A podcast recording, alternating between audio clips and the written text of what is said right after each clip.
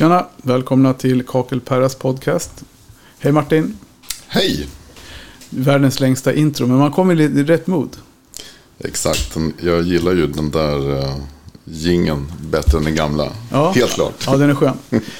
Vad heter Jag som sagt Martin Alfalk här framför mig. Det är ju som sagt, vi satt och pratade om det lite grann innan. Eh, hur länge sedan det var vi satt och pratade i studio. Och det var nog först enda gången du har varit, det var när vi var i Stockholm. Det stämmer, det stämmer. Jag vet inte hur många år sedan det var. Men, uh, 2019. ja, men det stämmer. 20, ja. Jo, jo. Det är länge sedan. Det är länge sedan. Det är absolut länge Det sedan. var bland de första avsnitten. Ja, jag tror att det var, kan det vara andra eller tredje Ja. avsnittet. Och sen har ju du varit med på telefon ett antal gånger. Ja, Och det är ju problemet med det är ju alltid att man får det här billjudet eller något brus runt omkring och det låter så avlägset och det blir inte riktigt samma dynamik. nej, nej exakt. Och lätt att avbryta varandra för att man inte sitter mitt emot varandra. Så, att, uh, Ja. Det här blir mycket bättre. Ja, det tycker jag med. Och du, idag, vi har ju... Vi pratades vid lite grann förra året. Nu har jag varit lite slö med podden. För att jag det är ju lite tidsbrist bland annat. Och, och sådär. Svårt att få till med gäster och he, hela den biten. Men eh, nu har vi äntligen fått till det här. Och vi har haft... Eh, vi snackade lite grann om det här med kriget och gaspriser och... Eller hur? Visst gjorde vi det för, nå- för något avsnitt sedan? Nu frågar jag dig. Jo, men det gjorde vi. Det, vi, har, vi har haft lite olika ingångar. Eh, ett gäller ju det här med gasprisernas påverkan Ja. på, på, på produktion och tillgänglighet och det. Eh, men, men vi har väl också snuddat lite på det vi ska prata om idag. Tror ja, jag i men, alla fall. ja. Mm. Det- och då tänkte jag vi börjar väl lite grann och recappa det vi pratade om med gaspriserna. För nu har gasen stabiliserat sig. För nu har man, vad är det man har gjort i fabrikerna för att stabilisera det? Det är väldigt in, indi- individuellt beroende på fabrik. Allt ifrån att de har investerat i möjlighet att, att faktiskt producera med annat än den här naturgasen. Mm. Eh, till eh, att bin, vissa fall, bin, en del kan faktiskt binda upp avtal även om det är extremt svårt. Det kräver att man är jättestor. Men det finns många saker de har gjort. Men framförallt så tror man väl att man ska inte hamna där vi var i augusti Ja, förra året. Ja. Tror jag det var när det var som värst. Då var det kris. Ja, det var kris för det finns inte en fabrik som gick plus eh, under den produktionsperioden. Nej. Trots gastillägg. Eh, Så att det är väl det är väl där man tror att man inte kommer landa igen. Men, men en, en viss uppgång räknar man med. Men, men nu är det ju väldigt mycket bättre. I alla fall. Och sen då, kriget innebar ju inte bara gas, att gaspriserna gick upp. Utan det var någonting annat som ströps, som försvann. En, lera från Ukraina. Ja, exakt. Och jag skulle säga att de största fabrikerna och mest seriösa, de, de har ju köpt eh, en av de viktigaste beståndsdelarna som är vitleran då från Ukraina.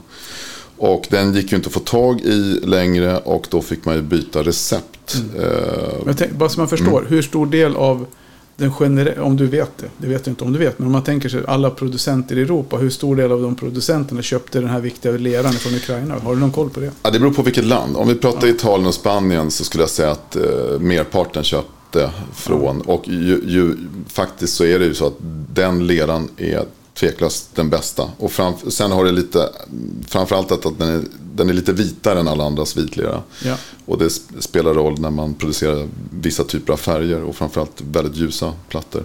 Men, men Portugal till exempel har ju, de portugisiska fabrikerna har ju oftast eh, köpt sin inhemska vitlera. Eh, Turkiet likaså. Eh, det finns Tyskland, Brasilien. Så att, men om, om vi pratar om de största producenterna, Italien, Spanien som dominerar vår marknad så, så är det så de flesta ja. köpte från Ukraina. Okej, och då, det, om vi ska göra någon, liksom, dra någon parallell så att folk förstår, eh, de som, som står där ute och håller på och sätter plattor eller vad man gör som lyssnar. Vi, vi har, jag har ju själv tagit det exempel, vad kul att du tog upp det också, om man ska baka en sockerkaka. Mm. Så kör man med, med sitt siktade vetemjöl från Kungsörnen. Och sen helt plötsligt får man ett grovmalet mjöl från någon... Vad är det som händer liksom i...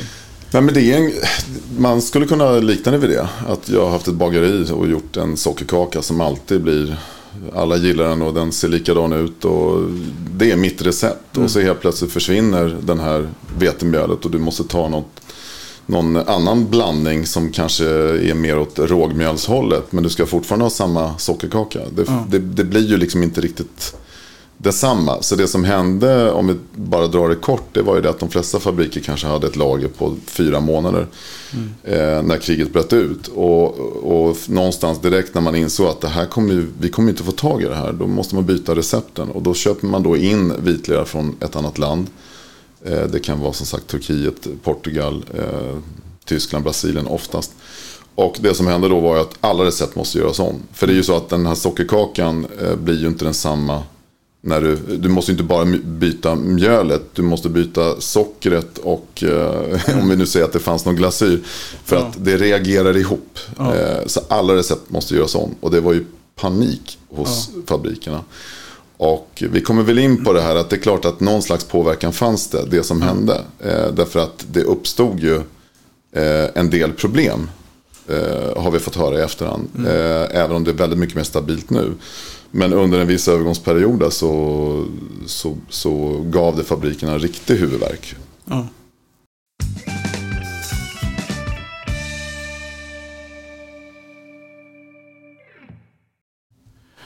Men det leder oss in på, på den punkten som vi tänkte lägga lite tid av i det här avsnittet. Och det är ju för att anledningen lite grann till att vi gör det här avsnittet här och nu, du och jag, det är ju för att du har ganska bred kunskap om själva produktionen. Obundet av fabrikat, vill vi understryka. Att det här är egentligen ingenting som riktar sig på, på något vis och pekar ut en specifik fabrik eller någonting. Utan vi kommer att prata i allmänna ordalag om att producera främst granitkeramik. Och då kommer man till den här frågan att vad är alltså kvalitet? Det är någonting som vi säger att det finns hög kvalitet och det finns låg kvalitet. Eller finns det någon skillnad i kvalitet på, på granitkeramik? Liksom? Och då, för det första, så här, men vad är då kvalitet? Vad, vad är det som avgör kvaliteten och hur, hur, hur, hur skulle du vilja börja? Vilken ände? Ja, det är ju det blir många svar på en fråga. Men jag skulle vilja dela upp det i olika segment. Eh, dels om vi pratar kvalitet, vad avgör en bra kvalitet hos en keramisk producent? Eh, så skulle jag säga att maskinparken är jätteviktig. Det vill säga vad är det för maskiner som producerar plattorna. Det finns fabriker idag som är kanske ja, som är väldigt gamla. Mm. Ju äldre maskinpark ju större risk för problematik. Eh, vem är kvalitetsansvarig? Mm. Vad har fabriken för generella normer? Mm. Eh, och råmaterial. Eh, det, det, är väldigt många saker som gör om en platta generellt sett har en bra kvalitet mm. eller dålig kvalitet. Sen får vi dela in det här med Självklart, eh, vad är det för produkt? Våtpressad, torrpressad, eh, vägg, granitkeramik, mm. pressad, raksågad. Ja. ja. Vi bryter ner det lite grann mm. bit för bit sen tänker mm. jag också. Då. Men jag tänker också här med maskinpark, det lite, mm. just det här med någonstans när vi har haft, när vi har haft lite frågetecken kring mm. plattor, vad som har hänt med dem. Då har det ofta varit typ att de har skilt i hårdhet. Att en, eh, en platta blir omöjlig att skära, att den är mm. otroligt mm. hård. Och fabriken visar upp en batch, samma batch, samma platta, samma kartonger, exakt lika, samma bränning, fast den går att skära. Och vi har fått någon förklaring om att det kan variera på temperaturen i ugnen, kan det stämma? Ja, fast oftast är det ju Ja, det kan det göra. Men jag skulle säga att det tyvärr är så att ju högre teknisk kvalitet en platta har, desto, tyvärr, desto svårare att kapa. Ja. Därför att det som avgör är ju dels eh, temperaturen, råmaterial och mängden glasyr. Vi har ju några exempel själva på plattor som har eh, nästan ett halvt kilo glasyr mot normala 80. Fördelen är att du får estetiskt jättebra djup, du får högre DPI och allt det här. Men faktum är att den blir lite svår att kapa. Vad sa du? Högre? Eh, DPI-upplösning ja, på det grafiska mönstret. Jag tänkte mängden glasyr. Vad sa du att du gick från? Ja, men vi, vi har plattor som, som är upp till 500 gram glasyr per kvadratmeter. Ja. Det är jättemycket. Mm. Och det gör att plattan tyvärr blir lite svår att kapa. Och, okay. och sen ska man vara medveten om att eh, många gånger så tänker man fel. Att om man har problem att kapa en platta så brukar det hjälpa att eh, dra lättare med, om, om man nu pratar mm. kakelskärare, inte mm. våt, eh, alltså diamantsåg. Att man eh, inte trycker så hårt. Mm. och gärna ett snitt uppe, ett snitt nere. Och sen ett, ett lätt tryck brukar hjälpa. Mm. Annars, eh, för det klassiska är att den sticker. Att ja, eh, när du kapar plattan så skevar den ut och så står man där och mm. svär. Mm. Så, att, så att det är lite synd att det är så. Ja. Att, att det är ett tecken på en extremt bra platta. Ja. Men jag förstår frustrationen hos en plattsättare som tycker vad är det här för skit? Ja, och så köper man en billig platta som är superenkel att kapa. Eller en kakelplatta. Det skulle vi nästan kunna göra ett separat avsnitt om. Just det här med att skära kakel och olika tankar kring det. Ja, och jag tror att då ska du nog ta hjälp av de här killarna på TEB och KGC och de som, Ja. Mm. de är nog bättre än jag på det. Absolut. Ja, men jag tänker just utifrån ditt perspektiv. Ja, vi kan, ja, ja, vi kan bjuda med någon av Ja, dem. ja, så kör vi, exakt. Mm. vi kan sitta och sätta oss i Tebos kontor och snacka med Martin och Robin. Absolut. Vad bra. Jo, men sen då. Olika ingredienser som avgör kvaliteten hos producenten. Eh, så att ju bättre utrustad fabriken är, desto bättre kvalitet kan de leverera. Ja, så är det ju generellt. Finns det någon koppling mellan liksom, priset?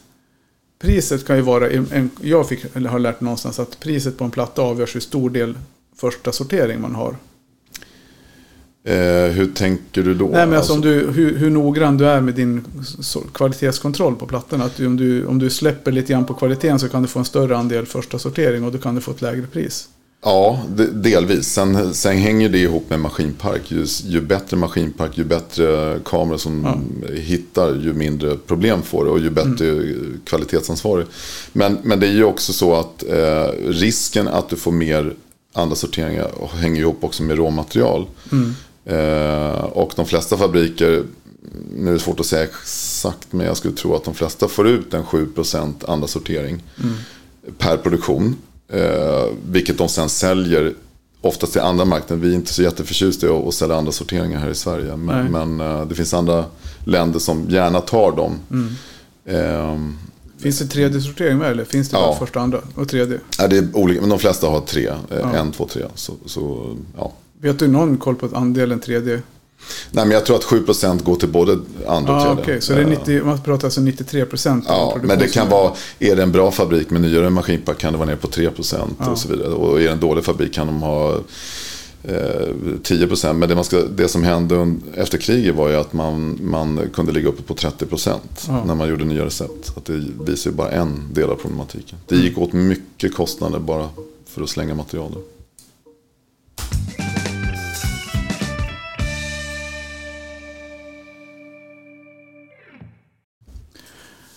Ja, och det är inte bara när vi pratar om granitkeramik så är inte det en produkt. Eller hur? För det är Nej. så jag har lärt mig i alla fall. Det är, det bara att gå ut och titta i butiken så hänger det olika typer av granitkeramik. Allting omfattas ju av, vad heter den, EN 14411 som är en Europanorm för Torrpressade. ja, torrpressad granitkeramik. Eller ja, plattor.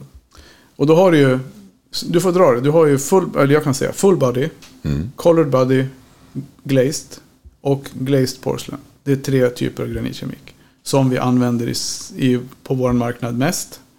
Och sen har vi även, ja det är de som är torrpressade. Ja. Och vad är det som, liksom i de här, om vi tar de tre, vad är det som skiljer ut dem och vad har de för egenskaper? Liksom, och, är det någonting vi märker när vi håller på att jobba med materialen? Ja, men det, vi kan ta exempel. Ehm, och det har också att göra med lite, skulle jag vilja påstå, kvalitet. Därför att det blir billigare att producera en platta som är glaserad. Det vill säga att, vi, vi kan ta ett exempel. Du har en mörkgrå platta, men du ser att kroppen är ljusgrå. För det, det billigaste råmaterialet håller en slags ljusgrå eller grå ton. Ja. Och eh, använder man den basen blir det ju billigare än att du varenda gång ska eh, färgmatcha och göra en color body. Eh, men det är också billigare produktionsteknologi, eller produktionsmässigt, råmaterialmässigt att producera en gl- glaserad granitkeramik. Därför är de billigare. Men jag skulle också vilja påstå att kvaliteten hänger ihop med det. För att eh, en body är alltid generellt sett en högre nivå. Den klassas ju egentligen som en eh, unglazed. Eh, så den är ju, den är inte, nu, nu går vi väldigt djupt in men det här med pay rating har vi pratat om. Eh, men totalt sett så skulle jag säga att en colored body granitkeramik alltid håller en högre nivå. Så om, om man vill göra ett väldigt enkelt test, hur ser plattan ut? Är den ljusbeige, då ska kroppen vara så nära ytfärgen som möjligt. Då är det generellt sett en bättre kvalitet. Ja. Och, men som, om man tänker sig hur du producerar en glazed och en color body glazed då? Hur, hur liksom skiljer sig själva produktionen åt? Egentligen inte så mycket. Eh, det, jo, det beror lite på. Eh, det finns fabriker som, som har eh, det är stationer för där glasyren går på sig lite annorlunda. Men, men egentligen har det mer att göra med att du har ett, ett dyrare råmaterial i, i kroppen som är färganpassat. Eh, sen får man titta på fabrik för fabrik hur, hur glasyren läggs på. Men, men en, en, en colored body med inkjet som det heter, det är ju egentligen en, en typ av glaserad produkt. Bara det att den räknas som unglazed för att du har samma färg på kroppen. Har det någonting att göra med hur, hur liksom glasyren integreras i leran vid, vid, på, när det Ja, det, påförs? beror- eller? det, det hänger ihop med maskinparken. Så att du har olika, eh, hur ska man säga, det är alltid den här eh, olika bitar före stationen, vad som läggs på. Det läggs ju på som en typ av primer innan. Och, hur, hur, och sen är vi där med tjocklek och så vidare. Men, men om man ska göra väldigt enkelt generaliserat så, så, är det, så är det ju en glasyr som läggs på. Det är det ju. Ja, men precis. Och, och den läggs på ungefär i samma skede om den är glaserad eller... Ja. Men du, så pratar du om det här med mängden glasyr per kvadratmeter. Är det samma, kan man lägga på mera på en glaserad också för att få en högre... Ja, det kan du göra. Större djup. Absolut. Ja. Och, och det, det är ju mycket som avgör en kvalitet på en platta. Det, det är ju, eh, nu kan vi prata det estetiska också. En, Mm. en, en billig bulkfabrik som gör billiga plattor har nästan alltid inte color body. Eh, De har väldigt låg mängd glasyr. Det Mm. kanske ligger under 80 gram, 50 gram. Eh, Det är oftast äldre maskinparkar. Och sen är det det här andra. De gör ju inte 7000 kvadrat per omgång. Utan de Nej. gör 15-20 000 kvadrat. Ja. Eh, vilket pressar ner priset för den totala kostnaden. Så det, det, um, och sen det här med prints då. Vi, vi kanske har en 6060 med 4-6 prints. Alltså olika grafiska mönster. Det är ju ingen, det är ingen rolig platta. Nej. Och det är ju mera på de dyrare då menar du? Ja, och, och det är klart att om du har en betongplatta så kanske du inte ser att ja, men det är bara sex mönster. Men Mm. Nej. om du har en, en platta med karaktär, Marmorering. marmorering, så vill du inte ha samma marmorsträck som bara fjärde platta. Nej. Det ser ju inte roligt ut. Så att, och, och där skiljer mycket. Men framgår det här någonstans? Nej, och det är jättetråkigt. Jag skulle vilja säga att det skulle behöva införas en eh, ny norm som säger hur många mönster per kvadratmeter. Mm. Jag tänker det här med 66. glasyrtjockleken likadant. Alltså så, Ja, vet, men det är ju- så man vet vad man betalar Ja, och, det, det finns, och sen med ny teknologi, den nya 3D-teknologin, du måste reducera hastigheten med 35%. Det kostar alltså 35% mer bara för att få taktil 3D-yta. Det pratas inte om det, det står ingenstans. Men, och det är synd, för det, ju, man, man vill ju att branschen ska gå mot bästa Ja, ja, nya precis. kvaliteten och Så med, med taktil 3D-yta så menar du liksom att när venerna känns och syns? Exakt, den nya, nyaste teknologin kallas ju för 3D och det är inte jättemånga fabriker som har det men, men fler och fler investerar i det. Och då får du, eh, som ett exempel, då, du har en, en Calacata marmor eh, och, och taktilt så känner du att här går venen, Ja. mm, rent, det blir en fördjupning som följer venen, inte bara random utan den följer venen. Eh, men det kostar 35% mer att producera. Ja, så att, ja. Och så det kommer, det kommer jag ta med sig då. Det får man ha, ha med det i tanken. Eh, sen har vi, och då har vi redan ut de två, color body och glazed. Sen har vi även den som heter full body. Mm. Som är typ Ja, är mik- mikron. Ja, det är ju sam, ja, precis. Det är ju Ja. samma material rakt. Ibland är det ju double eh, Loading, loading. Eh, men de räknas, om du har 2 mm eh, samma material rakt så räknas den som full body. Mm. Eh, och då är det ju samma material rakt igenom. Ja, men är den så vanlig nu idag? Eh, på tekniska fabriker som gör mycket 12 mm och även salt och peppar, även om de försvinner mer och mer. eh, Ja, för salt och peppar går ju inte att göra på något annat sätt. Nej, Det är precis. svårt att glasera. Ja, så- exakt. Det ja. blir inte inket där. Nej. Ja, men för de finns ju kvar. De, de ser man ju lite grann också. Sen har man ju de här, ja, som du säger, tekniska fabrikerna. Du har ju, ja men det finns en massa olika. Framförallt eh, full body, det, man skulle kunna kalla det för genomfärgat. Då ser de exakt likadana ut rakt igenom i färg. Men följer mönstret med neråt också eller? Ja, det blir ju, alltså, det, det är ju flingor. Oftast är det ju Ja. ganska enkla produkter egentligen. Så att du ser ju flingorna rakt igenom. Om du skulle polera kanten så ser du ju Ja. att den går rakt igenom. Så egentligen är det bästa produkten, vi, det är den mest äkta produkten vi har egentligen. Egentligen ja. Men sen är det ju inte... Jag, det har egentligen bara betydelse. Vi säger att du skulle lägga en tågstation eller möjligtvis en Ja. flygplats där det är extremt mycket. Där skulle man väl börja titta på att det ska vara det. Faktiskt. Ja, eller extruderat som vi pratade om det här med måstal och pejtal. Exakt. Men jag vet inte om vi ska gå, gå ner den Nej, vi kan väl bara nämna att våtpressade plattor eh, har ju andra normer. Eh, Ja. Det finns för och finns nackdelar. Eh, Och våtpressat och torrpressat, det skiljer sig som det låter åt att den ena, är en blöt massa och den andra en torr. torrare Som går in ja, i Ja. ugnen. Exakt. Precis. Ja, plastisk står det väl till och med tror jag att den är. Mm. Våtpressad. Och så så skärs det väl av på ett annat sätt. Strängskuret eller Ja. trådskuret. Gamla Höganäs rustikserien som flög upp någonstans på någon platsätter utan gränser här för något, inte så länge sedan. Någon som frågade efter någon rustikbrun eller vad det var. Jag tror att det var Göran Nordström, gamla Ardex. Okej. Han, han skrev rakt ut, ah, den där, den och den färgen hit och dit. Han har ju koll. Så här. Mer koll än vad jag har. Okej. Ja, men, ja, som sagt, så full body då är den typen av... Men har man, är det samma, var det samma problematik med de typen av plattor då med det här nya? Eller är det inte samma typ av lera i dem då som... Eh, jo, det är det väl generellt sett. Det kan vara lite, ja det är lite annan sammansättning. Eh, faktiskt, det är det. Men det är ju alla plattor mer eller mindre behöver ju en typ av vitlera. Ja. Så att, eh, Men vitleran, den, den har, som jag någonstans har snappat upp, det har väl inte bara med färgen att göra? Har inte vi med viss typ av egenskap i plasticitet också? Att den är mera för, för att skapa en seghet i... jo, absolut. Ja. Men, men den behövs ju. Alltså du behöver en vitlera. Vi, vi kallar det för vitlera Ja. oavsett om det är från Turkiet eller... eh, Ja. Ja, sen, sen har du ju rödlera som brukar ses på väggplattor från Spanien. Men det, är ju, det är ju på väggplattor. Eh, Yes.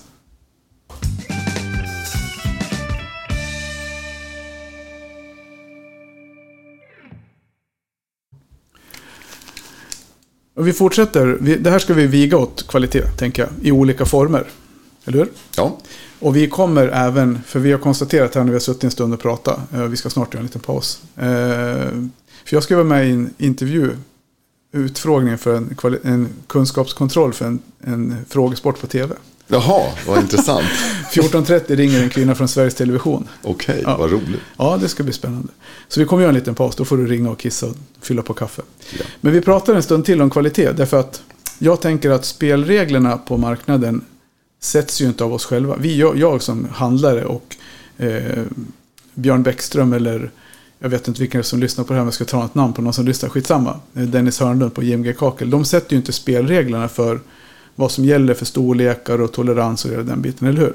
Nej, Utan exakt. det finns ju spelregler som är satta dels av eh, vet Tile Associations heter det väl på engelska, men vi vet inte, olika branschorganisationer i Italien, Spanien och även generellt i Europanormerna. Ja, Ja.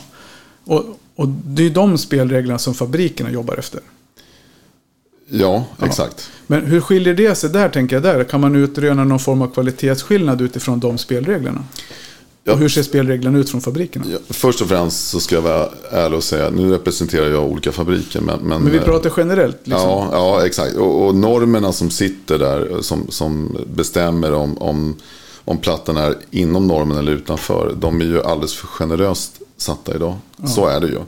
Ehm, alltså det är ingen fabrik som tycker att det är en bra rektifierad platta om det skiljer en och en halv millimeter som det får göra på en 6060. Det, är ju, det är ju absolut för mycket.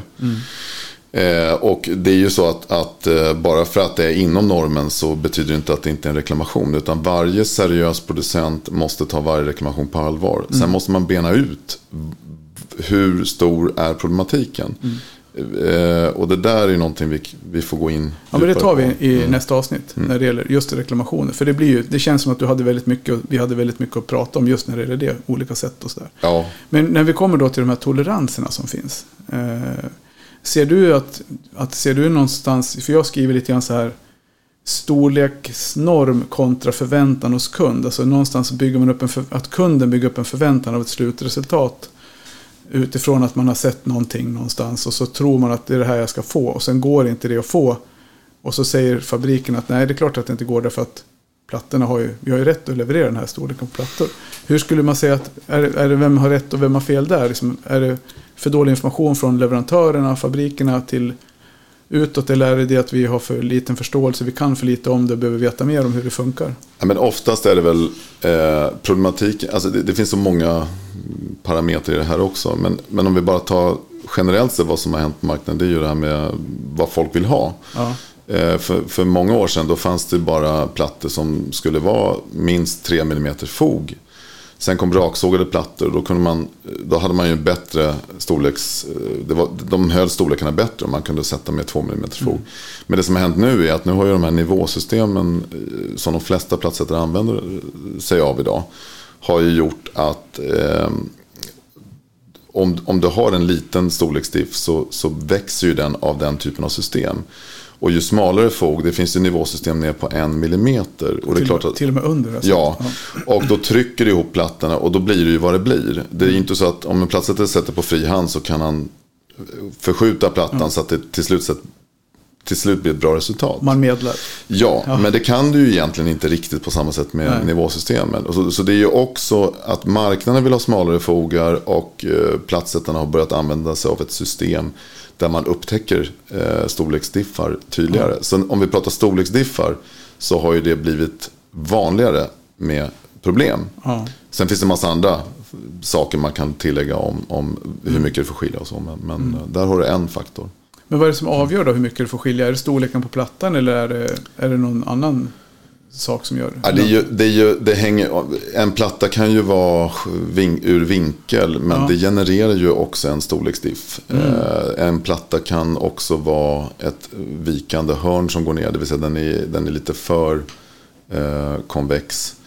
Eh, det kan också vara, eh, ja, och sen har vi det här med lutning på, på badrumsgolven som i sin tur genererar också mm Ja, men det, och det har man ju hållit på med. När man har hållit på som plattsättare så vet man också att om det är väldigt brant fall så blir det svårt att få ihop det i fogarna. För det, blir, nyper, det nyper gärna ihop. Liksom. Ja, exakt. Och åt andra hållet, om du har en rygg på golvet så får du bredare fogar. Då kan du få som en solfjäder om du, mm. om du, inte, om du inte är uppmärksam. Exakt, exakt. Men jag tänker också där med, med, som du säger så här, jag tänker spelreglerna då är ju satta utifrån att fabrikerna ska ha liksom lite mer fördel då. Därför att de har ju ändå, det är ändå de som tillverkar en produkt som kan variera beroende på när de bränner den. Och så, en, ja, sen sågar exakt. man plattor. Jag fattar som att när du sågar plattorna så har du också ett slitage på klingan och det är inte en, exakt 100 mm precision på allting. Nej, och sen ska man också se det att eh, det är oftare problem med mindre plattor. Som, ja. I Sverige sågar vi väldigt ofta ner 15-15, 30-30 från mm. en 30-60. Och då är skillnaden också att eh, maskinparken som sågar ner, eller som, som är i produktionslinjen, mm. ner till 30-60. Den är ju väldigt exakt. Men sen tar man ju de plattorna och skickar till en extern kapfirma som mm. har andra maskiner. Som har lite högre, vad ska jag säga, eller högre, det finns en högre risk att det blir lite fel. Mm. Och eh, det gör ju att det därför skulle jag vilja påstå är vanligare med reklamationer på 15, 15, 30, 30 mm. än fabriksproducerade raksågade plattor. Mm. Men just det där med urvinkel, det är en sån sak som är intressant. För det har jag varit med om vid ett par tillfällen i år bara med, med plattor från en leverantör. Där man ser att det är klart och tydligt problem med vinkeln. Och så. Men hur, hur, eh, hur, alltså, hur kommer det sig? Liksom? Är det... Nej men det kan ju vara, nu vet jag inte vilken storlek det gäller. Ja, 60-60 har det 60, 60, Ja det är ju det är inte bra. Nej. Eh, det kan, och det, det kan vara massa olika anledningar till det. Ja. Det kan vara, dels får man ju titta på vad producerar fabriken, pressar de plattor eller kör de continua. Mm. Jag skulle vilja påstå att container är lite mer exakta generellt. Du har också mindre risk för konvexa plattor där.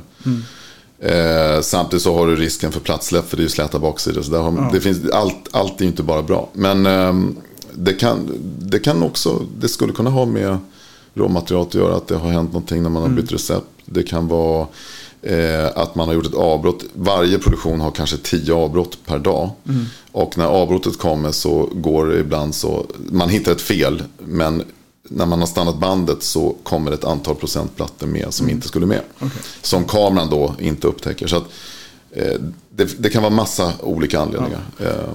En sak som vi skulle ta upp på det här med på reklamationsavsnittet. Det var, det var ju där liksom hur, hur stort är problemet. Mm. Så det kommer vi, det kommer vi ta upp då. Mm. Men då sa du också att man kalkylerar alltid med en viss procentuell avvikelse i en produktion. Att en viss mängd av, av plattorna kommer att vara fel på. Det vet man om för att det naturlagar för att du har lera som, som bränns. Det är värme och det är naturelement. Liksom. Så då finns det, det är ju inte, det är mycket kemi men det är inte, vad ska man säga, det är inte 100% i vetenskap. Liksom. Nej, exakt. Så man vet att det kommer bli en viss, och det är någonting också kanske att ta med i Ja, eh, det är inte så att bara för att, alltså om, om du sätter plattor och så märker du att eh, du får en platta som är fel. Mm. Jag skulle vilja påstå att det är inte en reklamation. Det är, det är surt och det är irriterande. Och man kanske måste liksom, ah, måste ta bort den, lägga dit en annan. Men, men det är inte en reklamation. Utan man måste ha lite förståelse för att det måste vara ett antal procent för att det ska räknas som en reklamation. Mm. Eh, sen är det ju inte bra. Det är ingen fabrik som vill skicka med även om det är en platta. Det är inte okej. Okay. Mm. Eh, men det händer. Men för att det ska räknas som en reklamation så ska, det, så ska man ju försöka härleda ungefär hur mycket är fel. Mm. Märker man att det skevar generellt sett på var och varannan platta, det är en reklamation då. Och ä, även om den är inom normen så, så, så måste man ju ta ja. och, och regga den reklamationen med bilder och så vidare. Vi sparar det till reklamationsavsnittet. Mm, ja. Men jag tänkte just på det här hur stor del fabriken räknar med. Har det, finns det något generellt att de räknar med 3% dåliga plattor? Eller 1%? Jag, jag tror att, att Återigen, normen är alldeles för generös. Jag tror att det, att det kan vara upp till 10%. Men det är ingen fabrik i världen som accepterar att skicka plattor som är skeva på 10%. Inte en chans. Mm. Så, så att det, det, normerna säger en sak, men sen får det inte vara så. Eh, och det är svårt att säga var går gränsen. Men, men eh, lägger du ett badrumsgolv och upplever att plattorna är skeva. Eh, mm. Så, så, är det ju en reklamation. Ja. Ja, men det tar vi, det tar vi sen. Mm. Du pratar om nivåsystem eh, och det kommer vi också ta upp i avsnittet reklamationer. För det, det, upplever man ju själv också att det kan vara en viss del, ibland en felkälla. För vi har ju sett, vi har ju pratat med Janne på Mapei om det där bland annat. Och han tycker att nivåsystem är både en förbannelse och en välsignelse. Mm. Eh, det roligaste, om vi får nu få raljera lite grann om hur, hur fel det kan bli. Så var det en, en kund som kom in hit till butiken och ville ha hjälp att få tag på de här som man sätter fast plattor med. Och då tänkte jag så okej. Okay, ja, fix menar du? Han bara, nej men jag vill ha de här, de här kilarna som man klämmer fast plattorna med. Så han, hade ju trott, han trodde ju på fullt allvar att det här nivåsystemet var någonting som man sätter fast plattorna med. Mm -hmm, okay. så då, då blir det ju, då är det lätt att, att missförstå, lätt att det blir fel. Mm, mm. Är det ju. Ja.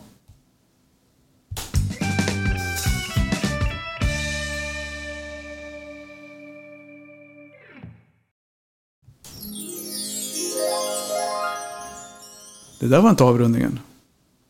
Men det var något liknande. Här kommer den. Det var min så här back from the dreams. Är du med Martin? Jag är med. Du, det känns som att vi har avhandlat en hel del kvalitetsfrågor idag. Jag tycker det kan vara ett bra kvalitet på det här avsnittet. Ja, jag hoppas det. Som sagt, det finns så otroligt mycket att säga mer än det här. Eh, så vi, vi behöver nog fördjupa oss i ett avsnitt till. Ja, blir, mm. Om fem minuter ringer Sveriges Television. Då ska vi se, efter det ska vi se om jag är på bra humör eller på dåligt humör. Då kör vi ett avsnitt om reklamationer och reklamationshantering. Och i det avsnittet tänker jag även försöka få med en kort intervju med en affärsjurist som jag känner. Eh, och det kan bli Maria som var med tidigare och det kan förmodligen bli Petter som är min nya affärsjurist. Hur kändes det här? Jättebra. Det är kul att prata om sånt ja. som, som eh, många frågar på. Jag är bara avundsjuk på din röst. nej, det ska du inte. Radiorösten från Örebro. Nej, nej. Har du fått några förfrågningar om att göra något speakerjobb? Absolut inte. Du har inte det? Det är inte en chans. ja, vad bra. Du, supertack Martin. Tack Så nu själv. dricker vi lite kaffe. Mm. Hej på er. Hej.